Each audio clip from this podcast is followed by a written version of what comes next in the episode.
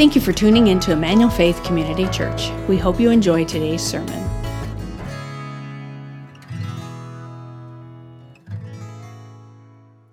Well, hello, Emmanuel Faith. My name's Ryan. If we haven't met, I'm one of the pastors here, and it's just such a joy to have you with us. If you're joining us online, special welcome to you also. Hey, it was a, a, a little while back where my family and I, we were at the uh, Wild Animal Park, um, er, Safari Park, sorry.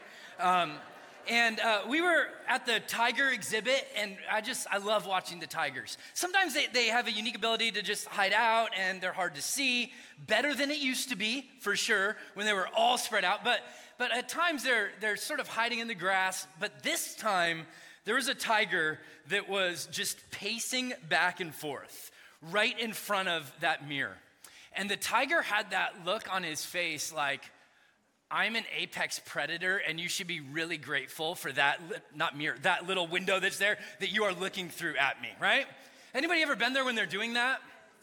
There's, there's actually a word for what they're doing. It's called zoochosis, or, or the technical term is stereotypies. And it's actually the tiger that's going a little bit crazy because he's in captivity. Now, here's the thing the Wild Animal Park, Safari Park, does a phenomenal job creating awesome habitats for animals. They, they, do, they do an amazing job. Awesome. But they create habitats for the tiger, but the tiger wasn't created for that habitat. Right? The, the tiger was designed for something else. And so they, they, start to, they start to pace a little bit. And I've wondered do we as human beings do the same thing? Like is, like, is part of our rise in anxiety because we're living a life that we've designed, but not one that we're designed for? Like, is, is part of our, our rise that we see upticks in mental health issues? Is it because we're, we're living a life that we've designed, but not one that we've designed for? If you're wondering, is Ryan gonna pace back and forth this entire message? No, I promise you, I'm not. In the modern age, we have seen the, the rise of the capital S self.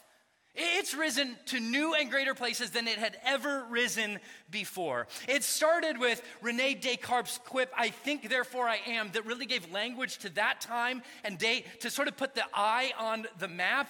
But we, as, um, as, as Americans, as Westerners, we have taken this pacing of the capital S self to new and greater heights. Before we blame the French philosophers, we should probably acknowledge that we are the generation that created the backwards facing camera on the iPhone and the selfie stick. Thank you very much. And I think you can see this, this love of self that is reflected even in like the TV shows that we watch now. I think back just a, a, number of decades ago. Some of the most famous shows were shows like, like Happy Days and Full House and Friends. And they were all shows about finding your part in the greater whole.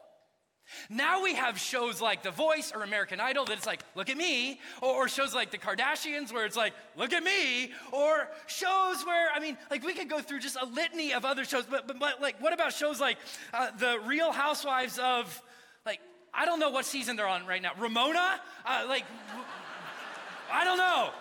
I don't know. But I just wonder if this like love of self is one of the things that's just causing us to pace back and forth, living a life that we've designed, but not one that we were designed for. Did you know that in a survey done recently of 10 to 12 year olds, one of their life's greatest goals, 40% of them said they had it as a life value to be famous.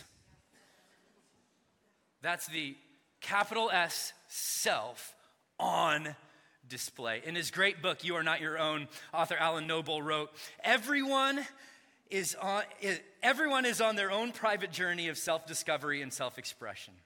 So at times, modern life feels like billions of people in the same room shouting their own name so that everyone else knows they exist and who they are, which is a fairly accurate description of social media. All the while, our anxiety continues to rise, and we don't know why.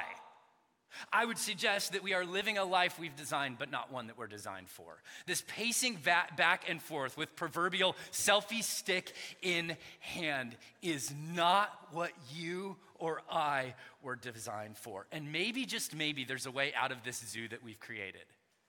Maybe, just maybe, there's more freedom, more joy, more abundance than we ever could have imagined. Last week, we talked about this idea of becoming and becoming the kinds of people God has invited us to become. And now we're going to see John the Baptist jump onto the scene in John's gospel. He was alluded to in the first portion of chapter one. Now he's going to come on the scene front and center. If you have your Bible, would you open with me to John chapter one? We're going to start in verse 19 today. If you're new with us, we're in a journey. We're going to do 44 messages through the Gospel of John over the next year plus. I am so excited, so excited. And we begin by talking about John the Baptist, who's one of the human witnesses of the gospel. And what we see is that human witnesses matter. They're the lines upon which the testimony of God's divine Son, Jesus, travel. So Israel at this point in their story is waiting. They're waiting for their Messiah to come on to the scene. They're holding out hope because God has promised that He would deliver. Chapter 1, verse 19. Are you there? Here we go. It says this. And this is the testimony of John. When the Jews sent priests and Levites from Jerusalem to ask him, Who are you? Or you maybe even could read it, Who do you think you are? See, John's under investigation by the religious authorities of his day. They're responsible for, for keeping orthodoxy and keeping things pure, and John is going against the grain. He's in the middle of nowhere. He's 20 plus miles outside of the holy city of Jerusalem, and he's starting to gain a following. His Twitter profile is blowing up. And so, this is John's opportunity to grab the spotlight and to seize his 15 minutes of fame and make the most of it. He's asked ask this question Who are you? Who are you? It's one of the most important questions you'll ever be asked and that you'll ever have to answer.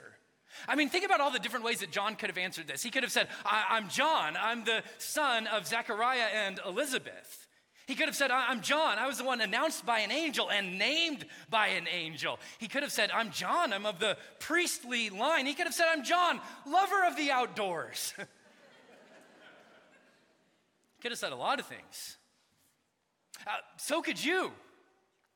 So, how do you answer that question? Who are you? Who are you? I mean, oftentimes we start with what we do, right? I, am I'm, a, I'm a pastor. Maybe uh, I'm a father. I'm a husband. I'm a follower of Jesus. I'm a Padre fan. Please keep hitting the ball like you did last night. Please. Like, I, am a, I'm, a, I'm a lover of the outdoors, just like John. I mean, who are you?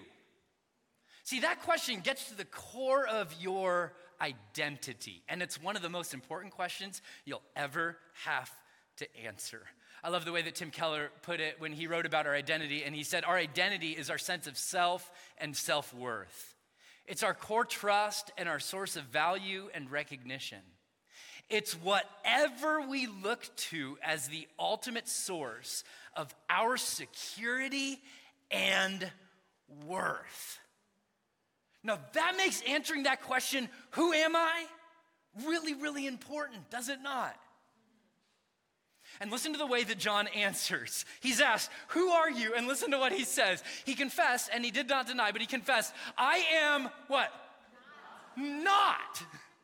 Which wasn't the question, but I am not the Christ.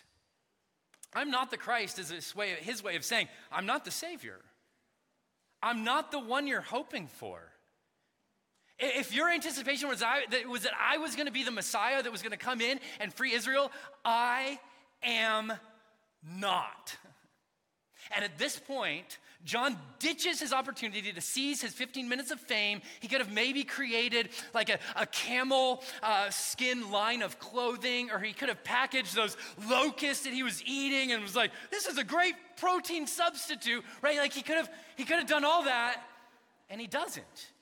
He begins with, I am not which is really, really interesting because throughout John's gospel, John is going to organize his gospel account of the life of Jesus around seven I am statements Jesus makes. Jesus says, I am the bread of life. I am the light of the world. I am the door of the sheep. I am the good shepherd. I am the resurrection and the life. I am the way, the truth, and the life. I am the true vine. But the very first I am in John's gospel is I am not. I am not.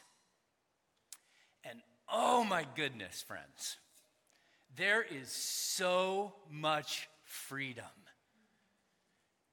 in saying, I am not. I mean, when you are able to declare, I am not, there's just a sense of weight that's released from your shoulders. In fact, it's too good for just me to say it alone. I think we should probably just say it together. I am not. Let's just say it again. I am not. And what John's doing is he's teaching us that our importance must be released if Jesus is to be received. Because when we're walking around, selfie stick in hand, this is all about me, this is about what I do, and we're pacing back and forth, we have an inability at that point to really truly receive Jesus. John will go on to say later on in his ministry, He, Jesus, must increase and I must decrease. And I think for us to really encounter Jesus, we have to come to terms with the fact that we are not the answer to the world's problems. Let me say it even more personally for, for you and for me. You aren't the answer to your own problems. Hallelujah. And see, when you release your need for importance or to be the answer, you're actually positioned when you're pointing to Jesus to receive what he is pouring out. Uh, as I was studying, I had this picture of John the Baptist, and I think that John the Baptist is the functional equivalent of Scottie Pippen. Like, like here's the deal with Scottie. Like Scottie Pippen was, was a really good player, um, but he was not the star. Like, Scottie Pippen is not the reason that the Bulls won six championships. Who is?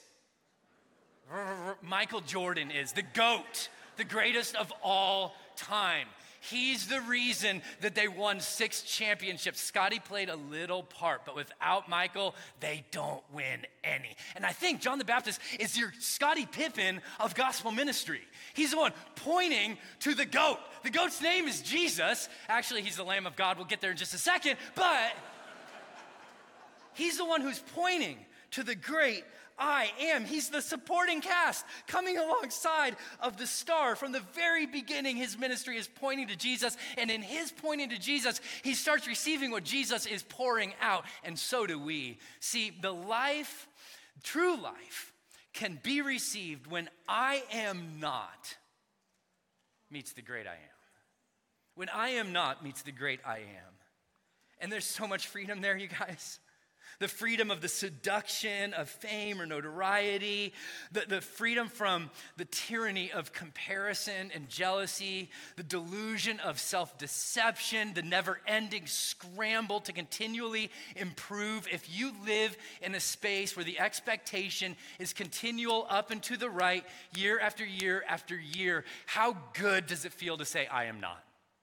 I am not. The need to protect our fragile ego, I am not. See, when you are not, or when you know you're not, because you're not, when you know you're not, the pressure's off. The pressure is off. But I love that the religious authorities are like, yeah, that's good, but uh, like, who are you? So they asked him, well, what then? Are you Elijah? He said, I am not. Are you the prophet? And notice his answers start getting a bit more terse as we go on. he goes, No, no, uh, I am not. The first question about him being Elijah is really, really interesting because God's people had this expectation that Elijah would come before the great day of the Lord. They had that expectation because the prophet Malachi said, and Elijah will come before the great day of the Lord. In, in fact, at, at the Jewish festival of Passover, they leave an open seat just in case Elijah shows up. What's fascinating about John saying, No, I am not Elijah is that Jesus, on two different occasions, says that John the Baptist is the Elijah who was to come. I mean, listen to one of them. It says, For all the prophets, the law prophesied until John. But if you're willing to accept it, he is the Elijah who is to come. So John's asked, Are you Elijah? And he goes, No. And Jesus asked, Was he Elijah? And he goes, Yeah. so Who's right? Don't answer that. Just, just give me a second. Let me teach you a powerful principle of hermeneutics. Always side with Jesus. okay? Okay? So who's right? Jesus, yeah, and I actually don't have too much trouble reconciling these two different views of who John is because humble followers of Jesus will oftentimes have a hard time reconciling who they are in God's eyes. They'll have a hard time seeing the kind of impact that they are making. And it seems like John struggled with that. So John adequately establishes who he's not. And listen to what they say, verse 22. So they said to him, Who are you? Because this is getting a bit laborious, John. We need to give an answer to the people who sent us because they're really powerful and we don't want to make them upset. That's my paraphrase, okay? We need to give an answer to those who sent us. What do you say about yourself? And he answers, verse 23, and he says, Okay, fine. Now that we've established I am not, I am. I am. Now, at this point, I think many of us would be on board with, with John's statement um, I am not, but we'd probably leave it there because we would we've had something dancing in the back of our head that says, well, well, well, um, it's not about me, it's all about God. And is that true? Yeah, it is. It's all about God. But as we're going to see, knowing God is about knowing Him in relationship to knowing ourselves. Like, if you don't know who you are, you will never adequately know who God is. Listen to the way that um, author David G. Benner put it. He said, Christian spirituality involves a transformation of the self that occurs when God and self are both deeply known. Both, God and self. Or if you're going, well, who is David G. Benner? Like, Ryan, give me somebody more reputable. Okay, fine. John Calvin said, Nearly the whole of sacred doctrine consists in these two parts knowledge of God and knowledge of our what? Of ourselves. Knowing God and knowing self are interdependent. We come to know God by looking at God, yes, but then looking at us. And then looking at God and then looking at ourselves. Looking at on repeat over and over and over. And that's exactly what John's to do here. This all falls under the banner of I am not. But then he starts to go, in light of that, let me tell you how I'm living in this world. He says, I am the voice of one crying out in the where? In the wilderness. Make straight the way of the Lord, as the prophet Isaiah has said. See, see, here's the beauty of this. John knows I am not the Logos, I am not the Word. But I have this beautiful opportunity to use my words to point to the one true living Word. I get the chance to talk about him, to point to him, to tell others about him. And when we embrace the I am not life, we are free to raise our voice and point to Jesus. See, when we, when we know that we're not, we can point to the one who is. No selfie stick in hand, right? It's all about him.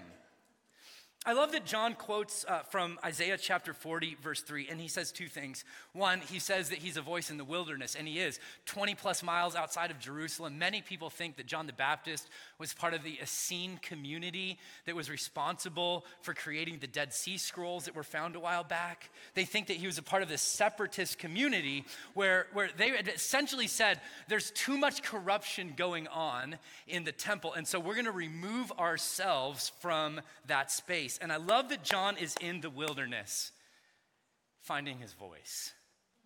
Because I think there's something to be said about removing ourselves from just the chaos and the noise and the hustle and the bustle of our everyday lives, that sometimes you need to get quiet and silent before you have something substantial to say.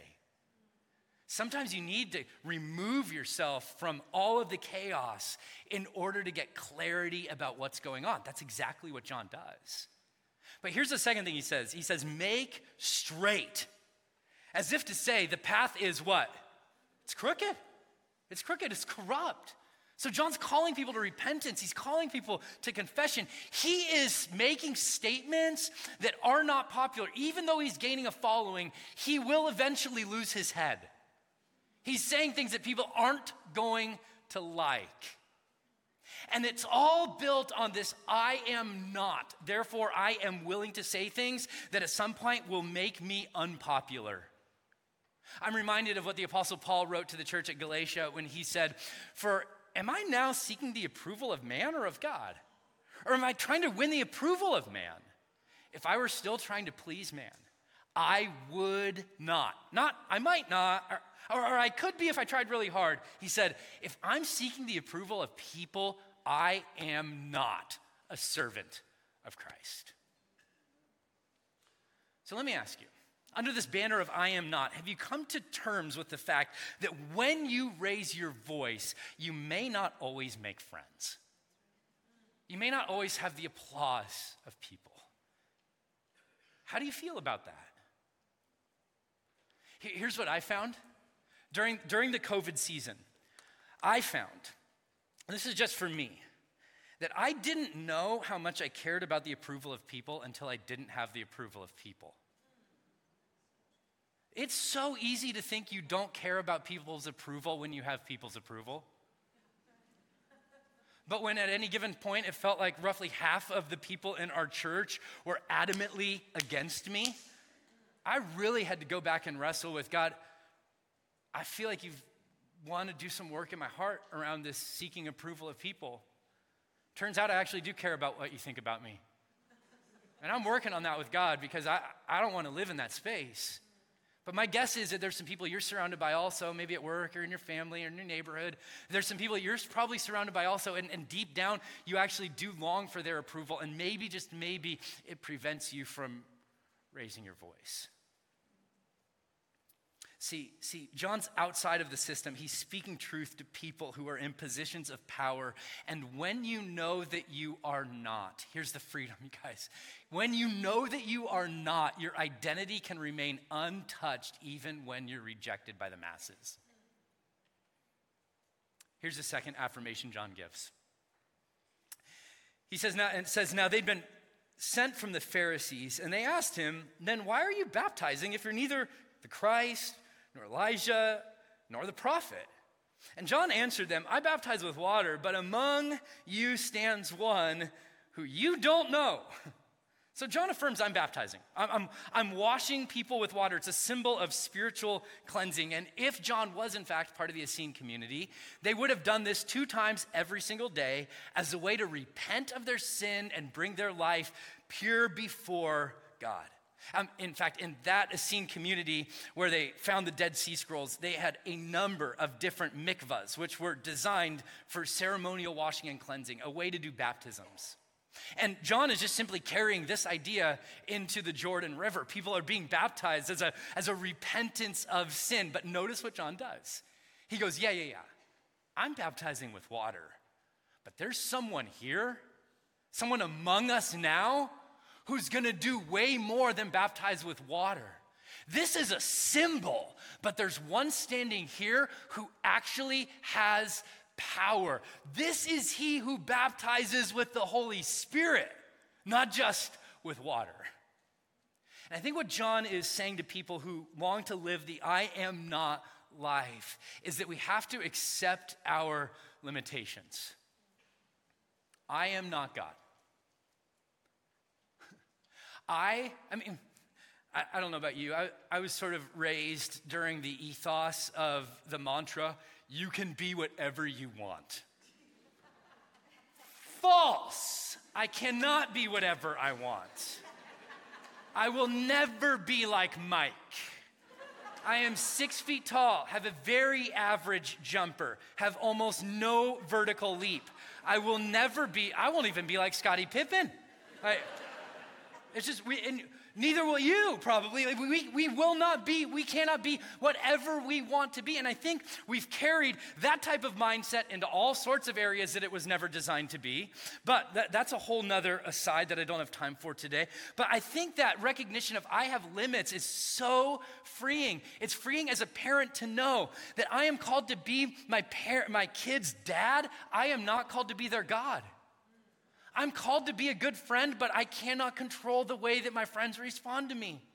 I'm called to be the best pastor that I can become, and I'm trying to do that, but I, I can't control the way that God moves and works. Like, here's the bottom line I am not. And neither are you. And part of being human is embracing our limitations. So we've said, I am not together, but I think it would just probably be really good for us to say, I have limits together. So let's just say it I have limits. I have limits. So do you. So does John. But I think what John does is he does whatever he can, trusting that in all of his limitations, God is going to show up and he's going to make much of himself. And so much of our frustration in life is built around trying to coerce and control things that are outside of the ability for us to control. He's like, I baptize with water, and it's just water. But luckily, there's one coming who baptizes with spirit. And he says, And even he who comes after me, the strap of whose sandals I am not what? Worthy to untie. These things took place in Bethany across the Jordan where John was baptizing. So he goes, I am a voice, I am baptizing, and I am unworthy. Remember, remember, the tra- transformation that we long for is built around looking at God, looking at self. Looking at God, looking at self. He looks at God and then he looks at himself and he goes, I'm not worthy. Hey, I, I'm not even worthy to, to get down and, and untie and retie his sandals. And, and, I think what John is doing is he's saying, like, if you want to really embrace this life, this life, the I am not life, well, you've got to recognize your need. Like, you can't beat your chest and go, I am not. It doesn't work that way. We have to recognize our need for Jesus. I'm reminded of, of people that encounter Jesus, people like Peter. He's in the boat with Jesus, and Peter comes to this realization of who he is in light of who God is, and he says, Depart from me, for I'm a sinful man, O Lord. And I believe that there's a sense in every genuine believer that they've been invited to a party that they just simply don't belong at. And John is just seeing himself accurately in light of seeing God accurately. And he's going, I am not worthy. I am in desperate need. And I just love the biting irony of John saying, I shouldn't even be able to get down and untie his sandals. And in 13 chapters, that same I am, whose sandals John is unable to untie, will be on his hands and his knees, washing the feet of the disciples. But John goes, Yeah, I'm, I'm unworthy, and I am in desperate need. And the beauty of all of this is I am not positions us to receive what Jesus is pouring out because true life can be received when I am not meets the great I am. And that's exactly what happens in John's story. So the next day, he saw Jesus coming toward him and he said, Behold, the Lamb of God who takes away the sin of the world. And John takes all of this focus that these religious professionals are putting on him and he holds up a mirror and he deflects it back to Jesus and he goes, No, no, no, no. It is not about I am the I am, but that is the great. I am, I am, I am not. That is the great I am. And I don't know about you. But John has just said, I'm unworthy. And then Jesus comes toward him. And you may have walked into these doors this morning thinking, I'm unworthy. And here's what I want to tell you Jesus is coming straight towards you also. Because somewhere along the way, in this mashup of Christendom that we live in, we've gotten the idea that God, that, that, Jesus cannot be around sin and he cowers at sin. And it turns out that Jesus comes towards sinful, needy people, just like you and just like me. In fact, God comes to us before we ever consider coming to him. Like Jesus is a Lamb of God coming toward John, and he's a Lamb of God who's coming towards you also. And we could spend days talking about this one verse. Um, but there's just a few things that I want, we're not going to do that, just in case you were like, uh oh, wasn't ready for that. Um, just, just a few things I want to point out. One, Jesus is the lamb, he's not a lamb. Jesus takes away sin, he does not take away sins, meaning he goes for the root. He doesn't address just the fruit issues. See, John points to the one who can do what he cannot do for himself, but knows he desperately needs done. John tells us in no uncertain terms Jesus takes away sin. Jesus is confronting the deepest problems that we have, and he's meeting our deepest needs and our deepest brokenness and our deepest pains and our deepest hurts. See, if you were to do an experiment tonight and you were to go on um, whatever different news uh, stations you watch, uh, and you were to listen to all the different things that are going on in the world today, my guess is that you would hear absolutely zero stations mention sin as an issue. And yet, I would suggest to you that the scriptures make really clear that sin is at the root of all the evil and pain that we face. Death, sickness, division, war, famine, it all finds its inception in sin. So let me say it another way if you subtracted sin from the world, you would have heaven on earth. So Jesus comes and he addresses the deepest, most prominent problem that you and I face. And John points at him and goes, He's a Lamb of God who takes away the sin of the world. Now, this idea of Jesus being the lamb has Old Testament just like layers underneath it. I mean, it should stir up in us sort of images of um, Abraham going to sacrifice Isaac, and there's a ram in the thicket that's a substitutionary sacrifice so that Abraham doesn't sacrifice his son. Or um, the Passover lamb that was killed, and the blood of the lamb that was put over the doorposts of every Israelite family so the angel of death passed over them. Or Isaiah, who's prophesying about the suffering servant who would come. And he describes him as he was oppressed and he was afflicted, yet he opened not his mouth, like a lamb that was led to slaughter, and like a sheep that was before its shears is silent, so he opened not his mouth. John makes it clear that Jesus, the Lamb of God, in no veiled or enigmatic terms, has come to take away the sin of the world. And the fact that he's a lamb taking it away means that he's doing so by means of self sacrifice. See, Jesus takes away sin by taking it upon himself. He takes our sin, our shame upon himself, and he buries it in the grave to rise with new life in his hands. He provides sacrificial forgiveness. And when we know we're not, we can come to terms with the fact that we need forgiveness. See, see, if you hold on to the selfie stick and if you're like this is about me, then you have to save yourself. You've got to be good enough. You've got to accomplish enough. You've got to achieve enough. That hole that you dug, you've got to dig yourself out of.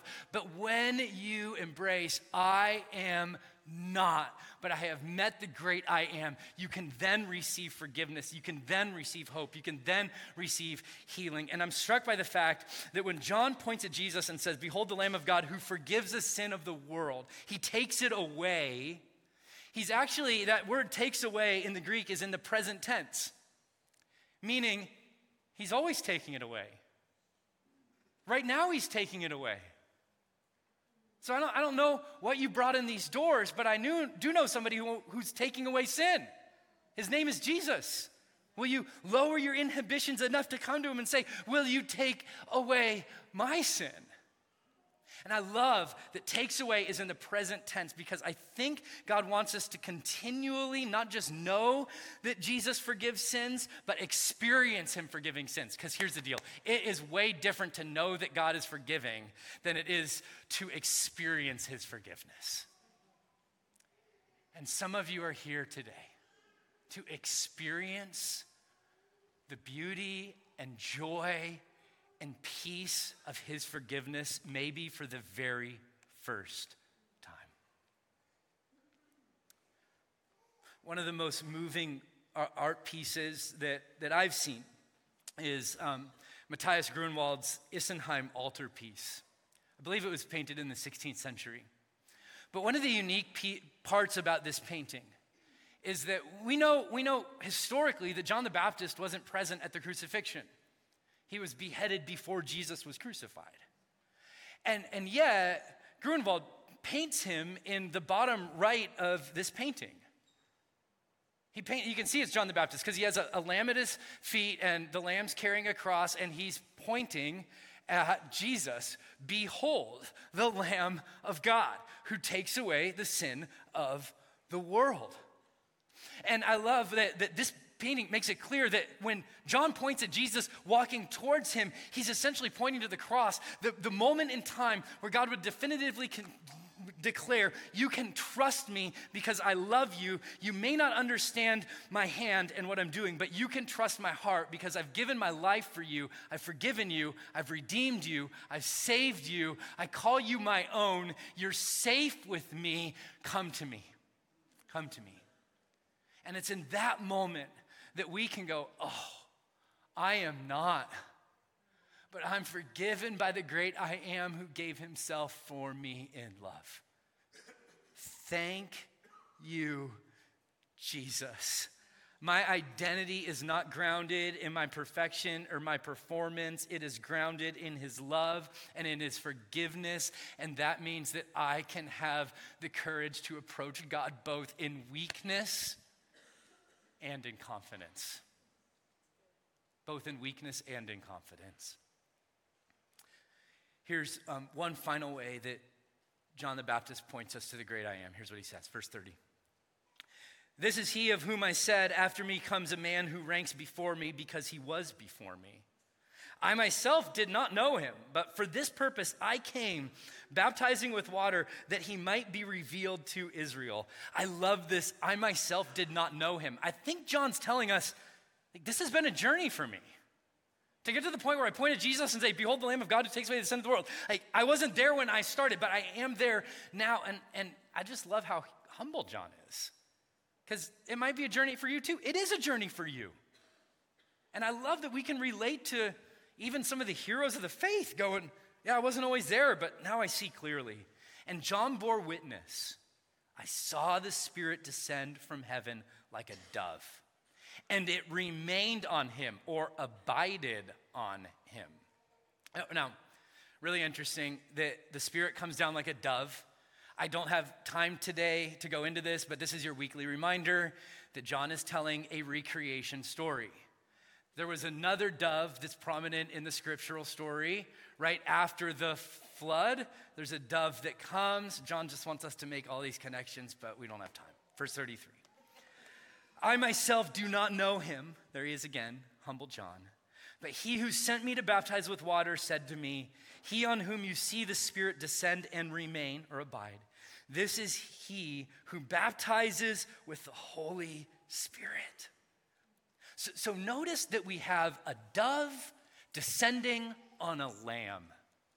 Now, if I were to ask you to depict God in animals, my guess is we wouldn't inherently choose a dove and a lamb.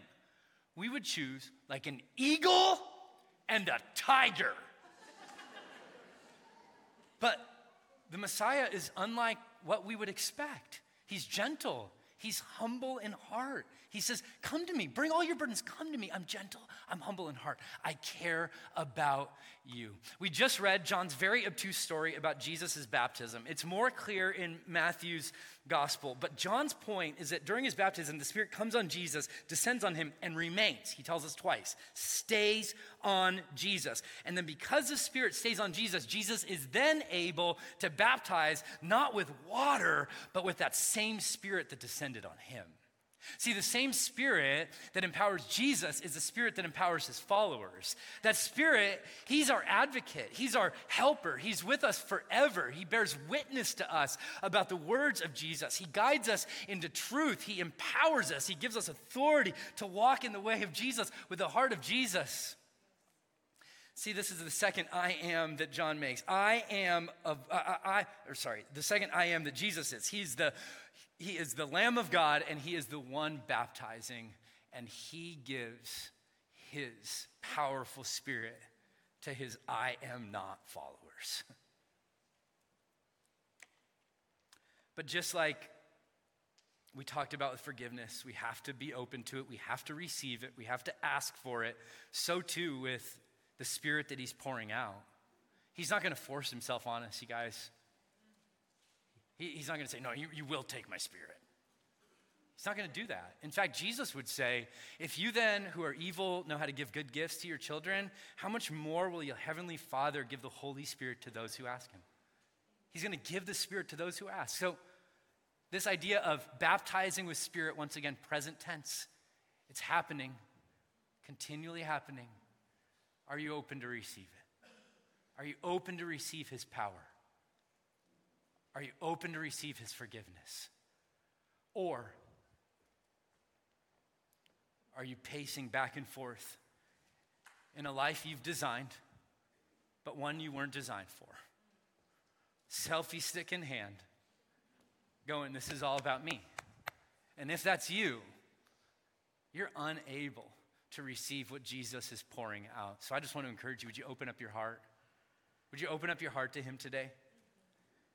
The section ends with John saying, And I have seen and borne witness that this, pointing at Jesus, is the Son of God. He ends where he began, bearing witness about Jesus, God's one and only Son. And as he points at Jesus, he's teaching us that our life's purpose is found in pointing to Jesus. He's the center of the universe. Will you posture your heart and soul before Him to say, I want you to shine through me. I want to raise my voice to declare your goodness and your grace. I want to recognize my need and receive your forgiveness, you taking away my sin. I want to trust your power, not my own power. Would you once again fill me with your spirit? Because I just fear that too many of us were pacing back and forth in this cage that we've created called life, selfie stick in hand, and the great I on display, longing to protect our turf, be up and to the right all the time. And I just wonder if Jesus today wants to meet us and say there's so much freedom in just embracing the I am not life.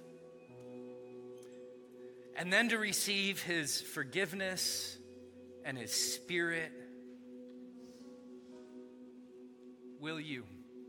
Will you posture your heart before Him and say, I am not? But gosh, you're the great I am. And I long to receive all that you are pouring out into my life. So, as we close, let me just invite you to um, look up at the screens and just maybe just ask Jesus which of these pictures best epitomizes my life? Is it, is it the, the self focused, pacing back and forth? Me, me, me, I, I, I. Or is it, Jesus, this is about you? I want to raise my voice. I want to accept my limits. And I want to posture myself to receive your forgiveness. Which best pictures your life? Let me just give you a moment. and just ask that the Spirit would speak to you. He's pouring it out even now. Ask Him to speak to you.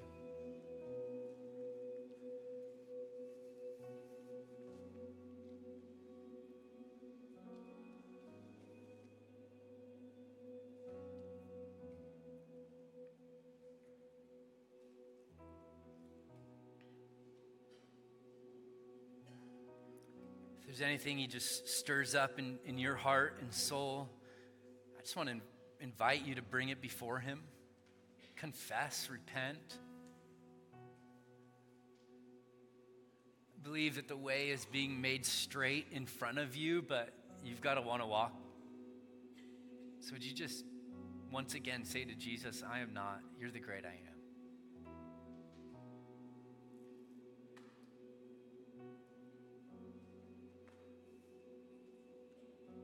Lord, um, we would come before you and ask that you, by the power of your Spirit, would just do surgery in our hearts. The pieces that are there that aren't of you, would, by the power of your Spirit, would you just remove those? God, cleanse us, sanctify us, make us, make us new. The pieces of of that capital S self that we're holding on to and trying to defend. Would you just point them out to us so that we can repent and confess and turn and walk and follow you?